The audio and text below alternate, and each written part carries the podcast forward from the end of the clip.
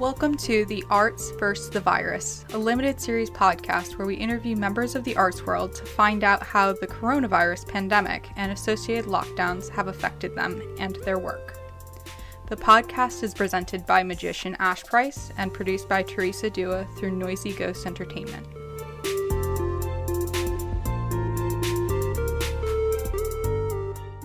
Hello, and welcome to our next episode. Today, I am having a conversation with Kenny Boyle, who is an actor.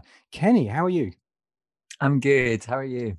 Yeah, I'm. I'm not too bad. I'm not too bad. I'm kind of getting through. It's uh, long days of of the current lockdown and uh, trying to find things to to keep the old brain working. Having completed Netflix and uh, and every other streaming service. Yeah, exactly. There's just nothing left on Prime or Netflix anymore. I've, I've just got Disney Plus actually, um, because I got a free trial. Yeah, I got a free trial through my Xbox. I was like, I'll give this a go.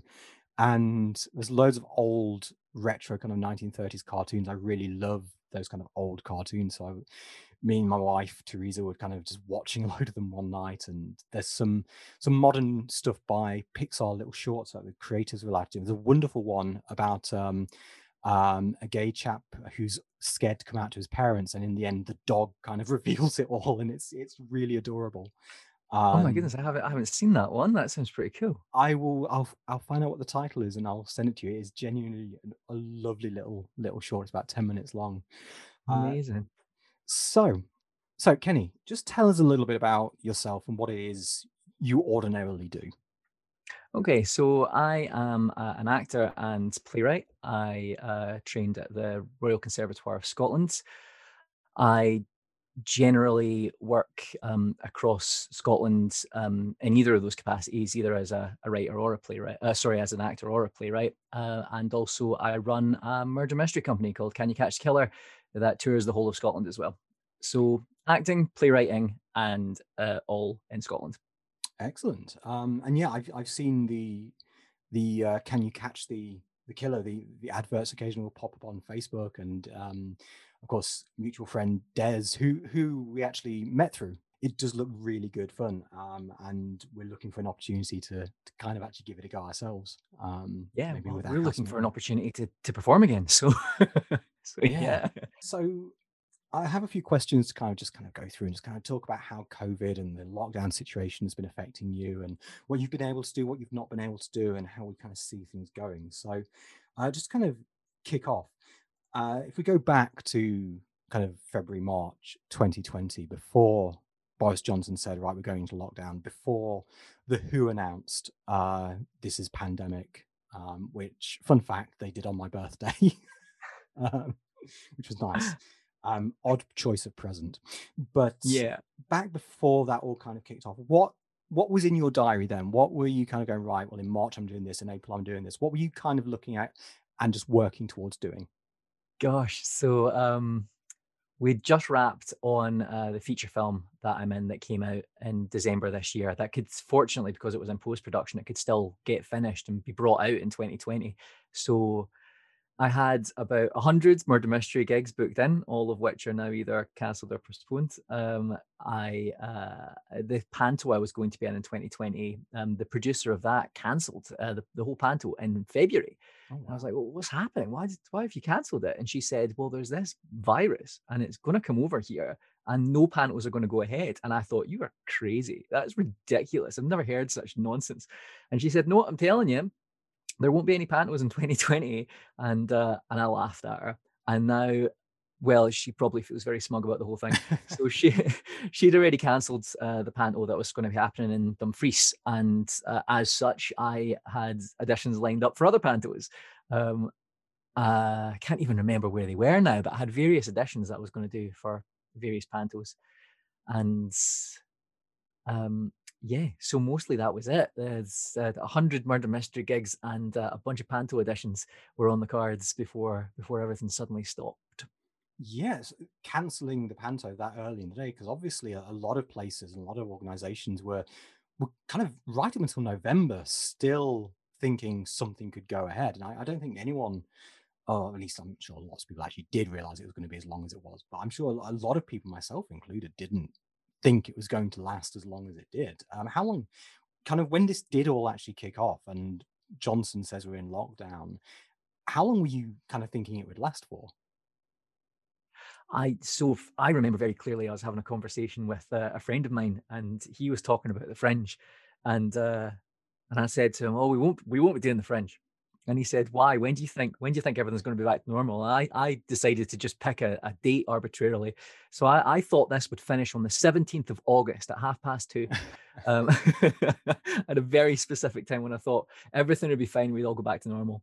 I don't think anyone predicted that a year after the fact, which is essentially where we're almost at now, that we'd still be no closer. Well, I suppose the vaccine now exists, mm. but it still it still feels as though we're we're not we're not the end isn't in sight. You know, we don't we can't see the finish line yet. So um yeah, I never thought it would go on this long. Yeah, I think I, I remember quite distinctly discussing in fringe forums whether or not the fringe would go ahead. And there was there were a few people around about May time saying, well, it's absolutely not going to happen. It may have been April time. It was fairly early on. And they're like, oh, it's not going to happen. And there was a lot of people very, very confident, myself included, that oh, something would probably happen. And I, I kind of I, I'd accept by this stage that it wasn't going to be the full scale fringe, but I was still under the mindset of, well, I'm sure something can happen. I'm sure there'll be something going ahead. And and ultimately we had some digital shows. Yeah, I I, I think a lot of people were were thinking it would be over a lot sooner than it would be, uh, than it than it actually has been. Uh, and I think certainly if we go back to March, I, I remember not. I mean, I'm not always as up to date with the news as I maybe should be, and I, I had kind of heard a little bit about this virus, but I hadn't really understood the full implications of it. Um, even up until kind of early mid March. I think March 12th, when they announced the pandemic, was when I started to really realize something was happening. Um, but did did you see much kind of in the build up to it? You mentioned that the the Panto was cancelled fairly early on, which was um, that was quite good foresight actually, uh, considering. But did you see anything else? Was there anything else kind of around, just kind of people nothing, nattering and muttering and not nothing that I took seriously. So um my my panto producer uh is and I, I don't think she'll mind me saying this, a little bit of a conspiracy theorist in general. Um so when when she said like, well, this panto won't happen because of this virus, I thought, well, this is this is on brand for her. Uh and uh, it's probably not true. Um but then it turned out to be true. But uh, even when I heard it from her, uh, there wasn't a single part of me that thought it was accurate. I didn't think that the virus would uh, come over to Scotland. I didn't think it would make it here. Um, just naive of me, given that you know I've played Pandemic and I've played Plague Incorporated. You know I've played these games. I know that viruses travel, um, but I, I, just didn't think it would happen. Um, and no, other than that, I I didn't really see anything that made me worry until suddenly it seemed like it was upon us and we should have been worrying about it a month ago you know? Yeah i i, I very much agree it's i think up until the lockdown restrictions kind of came in i think the week or so before that i'd been doing a few gigs. In fact one of the final gigs i did was in uh, a room where the capacity is comfortably 30 and i think we had 60 people squeezed in there um, and you know, it's something that had happened before and it wasn't anything I really gave any thought to. But then kind of looking back on it, that's a terrifying setup. It's like, but where's the where's the air going? Where's there's people so close together, and you, you, it's it hadn't really been until the lockdown itself really kicked in that I realized just how severe it was. I mean, I think a lot of people had tried to just kind of carry on, very much like yourself, thinking, oh, it wouldn't be that big of a deal. And uh, a nurse friend of mine, I think I mentioned this in in another one of the the interviews, a nurse friend um, had kind of said at the time, oh, you know, we've seen pandemic uh, situations like this before with kind of SARS one and Ebola, and she didn't think it would be anything major to worry about either. She was like, be careful and take it seriously, but I don't think it'll be a big issue. And then, you know, she's recently posted up saying, well, this aged well. um, so, so I, I think even people in the medical world were kind of be careful, take it seriously. But not everyone in that area as well were, was kind of thinking it would be what it would be. And I mean, obviously, a few people were, and we should have listened to them instead of going, "You're overreacting." Um, yeah. and I think the information uh, that we were that we were given was so muddled because I remember near near the start of all this, I heard on BBC Radio Four of all places a, a guy presented as an expert saying um, about the masks that uh, it's fine to just wear it over your mouth. You don't need to wear it over your nose as long as it's covering your mouth. I went back to my wife Claire and and I said like I've just heard the thing saying you don't have to wear it over your nose, and she was like that's that doesn't make any sense though if you think mm. about it. So I went I went and did. Uh, research as everyone on the internet does and uh, it was a good youtube make, video. Yeah yeah a few good youtube videos yeah and tried and tried to find you know some legitimate sources uh, and and you know now obviously we, we all know that if you don't wear your, ma- your mask over your nose then you might as well not be wearing it at all because the droplets come from your nose and your mouth. But at the time there was all this conflicting information and um, it was hard it was hard to know what you could and couldn't do and now it's a lot clearer but people are people are belligerently not listening to information and deliberately disobeying um, guidelines. Yeah and I, I think i think something kind of important that's always worth kind of mentioning that and, and we chatted about this briefly before we started recording that we are kind of we are sick of, of lockdown and what's happening and i think everybody is and i think it's important to kind of remind the anti-lockdown side that actually no just because we support the lockdown for the scientifically supported reasons doesn't mean we like it doesn't mean we want it. Um, i don't want to be in lockdown. I don't like being in lockdown. It's having an impact on on many people's mental and physical health. And obviously people like us in the arts it's all but brought our work to a stop. And yeah. you know nobody wants that. And so obviously we want this to be be as quickly resolved as possible. And it does look like we are heading towards resolution point um, with the vaccines being rolled out, and hopefully that is the start, at least, the start of the end. Um, and I guess we are still we're now in second or third lockdown. I, I don't know what you'd call it. We haven't really ever been out of lockdown. We've just been in reduced lockdowns, really. Yeah. Um, what do you think you would be doing roundabout now? What if this had not occurred if this had not been a thing, or if it had finished on August the 17th at 2:30. what do you what do you expect you would probably be doing about now? February would be everything kicking uh, uh, starting up again. Um, in February we'd be we'd be taking gigs again. We'd be starting going out doing murder mysteries. Um, I'd be looking for other other acting work and other sort of gigs like that. Um, January is usually very quiet we'd probably have spent most of January just chilling out, uh, relaxing and getting over Panto. But February would be when we'd usually be really picking up again. You know, we'd have Valentine's Day gigs and stuff like that planned out. Um, I, usually there still isn't a lot of theatrical shows happening in February, but there'd be plenty of there'd be plenty of murder mystery gig work happening just now. I think this time last year, um, we had something on pretty much every day throughout the start of February because Valentine's Day is such a such a big deal. So mm-hmm. um so yeah, it's kind of weird to be sitting about in the house instead and not out um traveling around Scotland. I mean, I'm I'm glad that we're not because mm-hmm. obviously that would be a terrible idea. Um but uh but it's strange. It's strange to adapt that. And it was even stranger at Halloween and at Christmas because those are our very busy times. And it's so yeah. weird to not do anything for Halloween.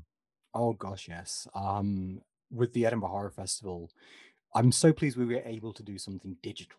Um, so we were at mm. least able to do something. Of course, you you put something in with that as well. Um, the lovely little shorts, uh, and it was it was nice to do something, but it just felt so weird um, because obviously, although we've done filmed based work as well, a lot of what we do is very audience facing, mm. and it's it's very interactive and it's it's so very very different doing that digitally. Um, what have you been able to do during lockdown either in person or digitally or has there been much you've been able to do? Can you tell us about that? So i'm very lucky and uh, i've come out of this a lot better than a lot of other creatives and i have a sort of almost like survivor's guilt about it. Uh, i uh, i got creative scotland funding. Um, there is a project called an isolated incident uh, that is coming out um, every single week throughout the whole of February and March, which is uh, short stories written by me and performed by actors from around Scotland uh, that are being premiered and backed by Creative Scotland. So we're all getting paid equity pay, which is really nice. And it's wow. actually a massive lifeline for for myself and for the creatives that are working mm. on it. Um, I'm in Pitlochry Festival Theatre's Winter Words, sorry, Winter Ensemble. Um, so I'm working for Pitlochry Festival Theatre as well and doing some digital stuff for them, which is really, really good and really lucky again. And the Gaiety are mm-hmm. an incredibly supportive theatre and they've been supportive of me throughout basically my whole career since I graduated, and also um, one of my close friends, Karen Barkey. So they've they've commissioned things and paid us to do digital work for the Gaiety as well. So whilst it's been hard for me, and it has been so hard, like there's been times when I worried that I wouldn't be able to pay the mortgage. Mm. I try not to complain too much because there's people that have had it so so much worse, and I've actually been really lucky. So I'm still working, which is nice. And it also makes conversations easier when you meet people in the street when you're walking the dog and they say, So are you able to work? And you're like, Yeah, actually, don't don't worry about me. Um, it's different, but it's continuing, and that's nice. But I'm also very aware of the fact that I'm privileged in that regard, and I need to think about the creatives who don't have this luck and these opportunities because all these things happens either by chance or because of pre-existing relationships and i need to be aware of that privilege yeah. yeah I, th- I think the stuff that i've been able to do um i think has been a result of existing relationships with people.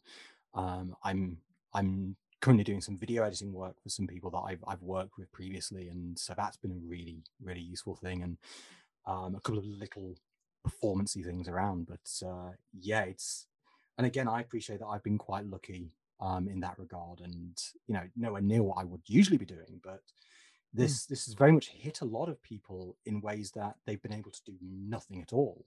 Um, yeah. And it's it's just so bizarre to, for the arts to essentially come grinding to to almost a stop. I mean, obviously the arts is very good at adapting to things and we've seen a lot of adaptation and we've seen a lot of things like the online theatre and the digital streaming and i think there's some interesting stuff come out there's a i don't know if you've seen this it was a, a digital play called the haunting of alice bowles um, I think I've heard of it. I've not seen it, but I think I've heard of it. It was done really, really well. It was everyone was filmed separately with green screen setups, and um, you know, it was done I think via Zoom or it was done in some sort of setup like Zoom. And it was a really innovative and creative little piece. Um, and I'm just wondering what type of things might we see re- retained after lockdown? Is there anything you would like to see continuing after lockdown? Yeah, you know, we've we um with Can You Catch the Killer, we've done some digital murder mysteries. We did some uh, for various different sizes as well. We've done digital murder mysteries for groups of 10 people, and we did one for, um, gosh, where was it? The, uh, the National Galleries uh, of Scotland, and they had all of their staff there. Uh, it's hundreds of people. I think we had 700 people wow. on. A, it wasn't Zoom actually; it was Teams, and uh, and and we just performed for them over Zoom. And we could, well, Teams, we could perform to this many people because we were doing it digitally, and they didn't all have to be in one room, and and they could be from all over Scotland. And actually, it's really nice to be able to do a murder mystery, finish the gig, and be in your house and just mm. like, cool, I've, I've got a two hour drive home and just take the costume out off and chill out, you know? Um, and I think there's value in that because at the moment, our reach for our performances and our touring work is mainland Scotland, mm-hmm. or if we if we can afford the accommodation uh, with the deal that we strike up with the people, then possibly Scottish Islands. Yeah. But north of England's a maybe, but there's no way we're getting to London. You know, um, it costs too much to stay there. We wouldn't make any profit. But with um, with digital work, we can do that. I think the um, I think the incredible thing about the digital work is how quickly it became unequal again. Because for a moment there, when everyone was doing digital work, everyone was on the same level. And suddenly all of these people that couldn't get into big name theaters and stuff like that for whatever reason could have their content seen just as easily as the National Theatre or something like that. Yeah. But then rapidly, these big name places flooded the market with their highly produced and and well budgeted content to the extent that that people once again were smothered by it and they, and they couldn't get their their original content out because stuff from the big name producers is mm-hmm. considered to be more legitimate in some way. So uh, for a little while there, we had a meritocracy, and then sadly, sort of crumbled away again. And obviously, the big name theaters need to be making money, and they have mm-hmm. staff to retain, and they have actors to pay and stuff like that, and that's all brilliant. But I really liked that for a little while there, everyone was on the same starting par, uh, and uh, and that was yeah. nice. And I think if we could move back towards that, sort of like how the fringe used to be, where people mm. would see things based on what caught their eye and what they fancied, um, rather than the things that could pump the most money into Facebook advertising or or what have you. You know? Yeah, there's um, um an organization that I I usually work with during the Fringe, and it's one of the three organizations, and they've kind of said that you know you can do whatever advertising you like but we we do like to try and keep things as equal as possible so you know do you really need to get that huge billboard um you know let's all try and go into this in a communal way um and you know the, the fringe is interesting because if you've got lots and lots and lots and lots and lots of money that you can risk losing then yeah you can get big theaters and lots of bums on seats and stuff like that. And you know, you can afford to give away lots and lots of comps as well to be able to say, hey, we've got a full house, um, yeah. and still be able to pay everyone. Um, but there is something really, really quite nice about that grassroots equal footing, and I think I think a lot of the free organizations kind of manage that in ways that not necessarily some of the larger ones do, because kind of everyone's going into it with right. Well, this is the venue you get. Oh, but where's our lighting tech? Where's our lighting rig? Where's this? Where's our front of house? It's like your front of house is you if you've got time to get on before you do your show. Your lighting tech is whoever you manage to to get to do your lighting tech. Um, or what about lights? Oh, B and M they sell they sell desk lamps. Go and get a load of those. And it's like it's it's it's really in bare bones. I mean, yes, some of the venues are have got lighting set up and stuff, but uh, it's it's really kind of basic bare bones, but in such a way that allows for everyone to feel like they're on the same. And you've you have people like Phil Jupitus and Eddie Izzard doing kind of either full shows or guest slots with with some of the free organizations, and it's quite nice to yeah. see that equal level that you know people like um, Phil Jupitus, he's like on the same level as as everybody else, and Eddie Izzard, she's on the same level as everyone else, and it's like it's just wonderful to see that, and it's I think what you said about the equal level of when everyone started doing digital, it's just, yeah, it was really nice to see that and really nice to kind of see what everyone was doing. And, you know, you must have seen as well on your on kind of like your social media feeds of lots of people going, Oh, well, I'm I'm kind of gonna try doing this, I'm gonna try doing that. And it's really nice to see that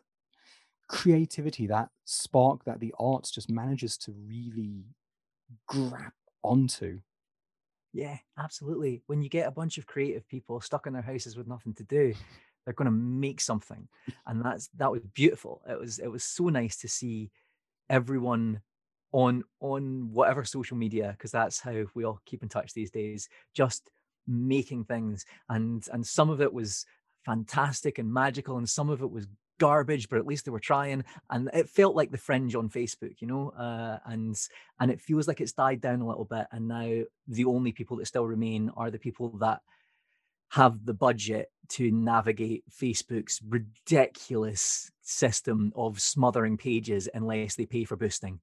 Oh, and that's yeah. all that's left now, you know? Yeah. We we kind of noticed that during the horror festival that we, we actually did better with YouTube than we did with with Facebook. Um mm that we actually discovered that uh, I, I, think once we'd broken it all down, Facebook was only allowing us to reach about 10% of our pages followers. Yeah. And it's like that's ridiculous. Like as far as we were, 90% of our, our followers might not even have been aware there was a horror festival on. And like that's that's a problem that allows that kind of stranglehold that only the the super wealthy can get away with. And I mean, I'm sure we could kind of both rabbit on and complain about the the uneven playing field that the arts has um, uh, a lot of the time. But it has been nice to see that even playing field make something of a resurgence during lockdown. And yeah, I agree. I think seeing that going forward would be really nice.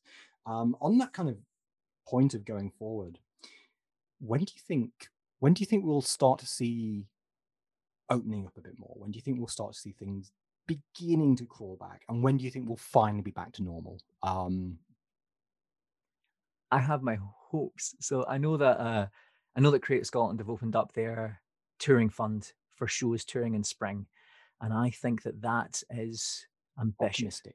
Yeah, definitely. Um, I don't. I don't think it will be safe to tour shows in in spring unless, of course, somehow we're bringing some sort of perspex screen and we're going to separate the audience from the performers and stuff like that. I, I don't think it'll happen. Um, but hopefully, given that people have started to get the vaccine and hopefully it'll it'll turn out to be as effective as they believe it to be, mm. and maybe things can start opening up with with tight restrictions by hopefully before the fringe. And uh, I'd very much like it if if we could be back to normal um, or back to the bits we want to retain of normal um, by by panto time. Um, and I think maybe I'm being a little bit more pessimistic than some people, but I would I would I'd be happy if we can get back to normal by December. I would hope for September, and uh, and best case scenario I think is August. I, I think I kind of agree with you on that. Um, I'm thinking the first big large scale things we're going to see is going to be Panto, which mm there's something very British about that, isn't there? That the first big thing we get is going to be Panto. And there's something quite yeah. nice about that. Um, I'm, I'm like you, I'm kind of optimistic um, that it will happen. Uh, and not and not as soon as some people are hoping. I know a lot of people are thinking, oh, well, Fringe will go ahead as normal, and I'm very, very unsure that that's going to happen. I I think we might. I think we might see a lot of outdoor stuff because we were mm. very close to that last year uh, I, I, don't think we're going to be getting into venues because a lot of venues are going to require distancing to be dropped in order to make it worth their while to open. And I don't think we're going to see drop distancing for a while. But I'm I'm very hopeful that by autumn, early winter, we'll start to see things. It'd be very nice to do a physical horror festival this year in October. Mm. Um, but that all said, it's we can never know these things for sure. And you know, super COVID may hit in August. God, on the yeah, 17th at 2.30 uh, yeah it could very well. Um, I, I think the other thing about the fringe is that it's so international it's like a truly international festival and people come from all over the world which is usually wonderful but in the current circumstances is sort of a disaster. Uh, so it would have to be it would almost have to be that covid would have to be under control not just here yeah. but everywhere um, yeah. for it to happen as normal and I, I think as well the Scottish government are going to be a little bit more cautious because even if if Westminster says, "Yep, you can open up and do theatre shows from June, everything will be fine," I think the Scottish government is still going to take the position of, "Yeah, we don't want five million people descending on what is a very small city for a hmm. month." Mm. Um, so I, I kind of feel that whatever restrictions are or aren't lifted, I think the Scottish government are going to be a little bit cautious about letting the festivals happen in August. Yeah. Um, I, I, think we will probably see something. Like I say, I think there's a realistic chance of outdoor stuff. Um, and I, I, am certainly looking into things that could be done outdoors. Um, and I think that's something that could happen in August. But again, it might not. And I'm hopeful for October. I'm hopeful for October. And I think we're going to, we could see the best, pan- we could see a massive, massive global resurgence of Panto uh, like this this this thing just takes over the entire um, world. My my wife's American, and the idea of panto just confuses her. And I'm so desperate to take her to go and see a pantomime because she will love it. She hasn't seen one. Oh she my goodness! one. No, and it's brilliant. The one of the very very first non-school performances I did. It was an Amdram group, and they did Babes in the Wood, and it was glorious. Um, and it's just so much fun and it would be nice that would be a nice way to kind of end this whole situation of right we're going to go out to the theater and there's going to be sweets and there's going to be dames and there's going to be songs and there's going to be dancing there's going to be innuendos and there's going to be all of this yeah that would be kind of nice nicer than Lovely. yeah nicer than kind of getting to right now it's march 2021 now you can do something it's like oh well okay thanks yeah it's nothing to do in march yeah uh, one of my I've trained with a guy from um, LA, and uh, he um, he's a good friend of mine. He came to see me in a panto and he'd never seen a panto before. And it was funny because he was near the front and I could see him. And for the first like 10 minutes, he looked not just confused, but scared, you know, like he was like, what is happening? How, who gave the audience a script? What's going on here? But then um, then after he figured out what was happening, it's almost like your stereotypical American mentality is designed for Panto. You could hear him above everyone. He he was shouting out so loud. He was really getting into it. Like he had no inhibitions about cheering and whooping. So uh so I think um I think I think Panto. It's strange it's not in America because actually mm. I think they'd love it. Oh yeah, absolutely. I think they'd absolutely go go for it. It's it's something like you say, it does grab onto that American mentality of you know wanting to be big and loud, and it's. I'm I'm very much looking forward to Teresa seeing Panto because I think yeah, for the first ten minutes she's going to be confused and a little bit scared, which is the best way to experience Panto for the first time. Mm-hmm. yeah. And I think she will absolutely get into it, and she will leave there insisting we have to do one, um, which I think I horror think, Panto a horror uh, panto. Yeah, we we actually one year or two years we actually did have someone do a kind of a small scale horror panto at the horror festival. So I think there's definitely scope there for it. I think we need to make the Halloween panto a thing. Yeah, it's like definitely. you go you go from the Halloween panto. It's like right, we're going to take a couple of days off and then start the Christmas one. Um, it's like panto just all year round. That's that's yeah. what the arts world's going to be like after pan, after COVID. It's just going to be wall to wall pantos. I can get on board with that. I can get on board do you know, as well. To, to segue a little bit, do you know what I really want to see in Panto? I want to see more female dames. I want to see dames played by people who represent as women. Like I feel like the joke of a man in a dress is becoming a little bit not okay. I would rather see a woman playing the dame uh, or someone who represents this female playing the dame than I would a, an old guy making fun of women in a dress. You know, like I, that's a change yeah. I want to see. Yeah, I would be very interested to see exactly the same thing. And you know, it's wonderful. Uh, some wonderful male dames out there, absolutely fantastic. But yeah, it would be very nice to see that because you know we are in a changing society and attitudes and views they change and i think that's a good thing. We leave behind certain things we keep on with certain things and you know i think things like the panto dame will probably still stay around for a while because a lot of the time that's done in, in good humor but i yeah, do agree yeah. that it is something that would be nice to see change because also the dame is a wonderful role. The dame if anything is the pivotal central role in a panto. It's the one role that everyone kind of wants to do and it would be yeah i think opening that up a little bit more um doesn't hurt it because it's panto. Like Definitely. that like that's it. Like of all of the art forms out there where you can kind of go yeah legitimately anyone can play this role panto is one of them because panto is just so throw anything at the wall see what sticks. And if Definitely. it doesn't stick let's just try it again anyway. Yeah yeah yeah. If it doesn't stick that's all right because the audience will enjoy it for being bad. yeah, exactly. the audience loves mistakes in pantos. Um, and yes, there are some fantastic male dames, and I, I dare like I'm not I'm not being down on them at all, and I don't think they have any sinister intent mm. in being so fantastic. Uh, and and yeah, there are some great male dames, but it, you're right, it, it is one of the best parts in panto, and it's a female part, and it's a bit of a shame that this incredible female part is always played by males. So yeah, yeah yeah, I would look. I would love to see that. Maybe that's something for for 2021 or 2022. That a a female Dame panto would be yeah. really good. Hell, if Jim Davidson can do pantomimes, then there's there's scope for anyone to be able to do anything in panto. Really, um, definitely. Yeah. Um, so I think that kind of more or less brings us nicely nicely to an end there. Um, do you have anything you want to kind of mention to promote while whilst we're just here closing up?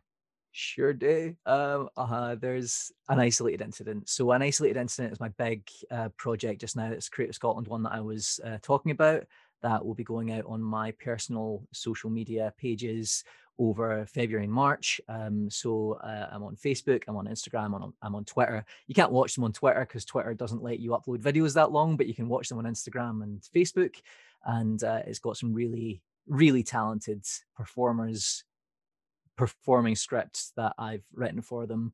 And it's about loneliness and the impact of loneliness. And I think it's really, I think it's really important. And we've also connected with um, a domestic abuse charity because mm-hmm. one of the one of the um, one of the episodes is about being locked down with an abusive partner, and um, yeah, I th- I think that if it reaches people that it needs to reach, then I'll feel I'll feel that we've achieved something important with that. So the big thing is an isolated incident, but I should also mention um, Pitlochry's uh, Winter Ensemble. It's the first ever Winter Ensemble Pitlochry Festival Theatre has ever had. I'm in that, and I think it's going to be really good. And uh, Lost at Christmas, the feature film I was in, is still doing the rounds. I think it might even still be in some some cinemas because who cares about whether it's Christmas or not when it's in the middle of a pandemic? So uh, Lost at Christmas, if it's not in cinemas, you can get it on Amazon Prime and a slew of other video on demand services. And um, that's all I've got to pitch at the moment. Yeah. Okay, well, Kenny Boyle, thank you very much. And fingers crossed for going forward that we finally get back on stage soon. Yep, fingers crossed. Thank you. Bye bye. Thank you for listening to The Arts vs. the Virus. Your host was Ash Price. The podcast was produced by Teresa Dua through Noisy Ghost Entertainment. Find The Arts vs. the Virus on Facebook. The music used was What Is Love by Kevin MacLeod from incompetech.filmmusic.io forward slash song forward slash 5015 hyphen what hyphen is hyphen love used under a Creative Commons license.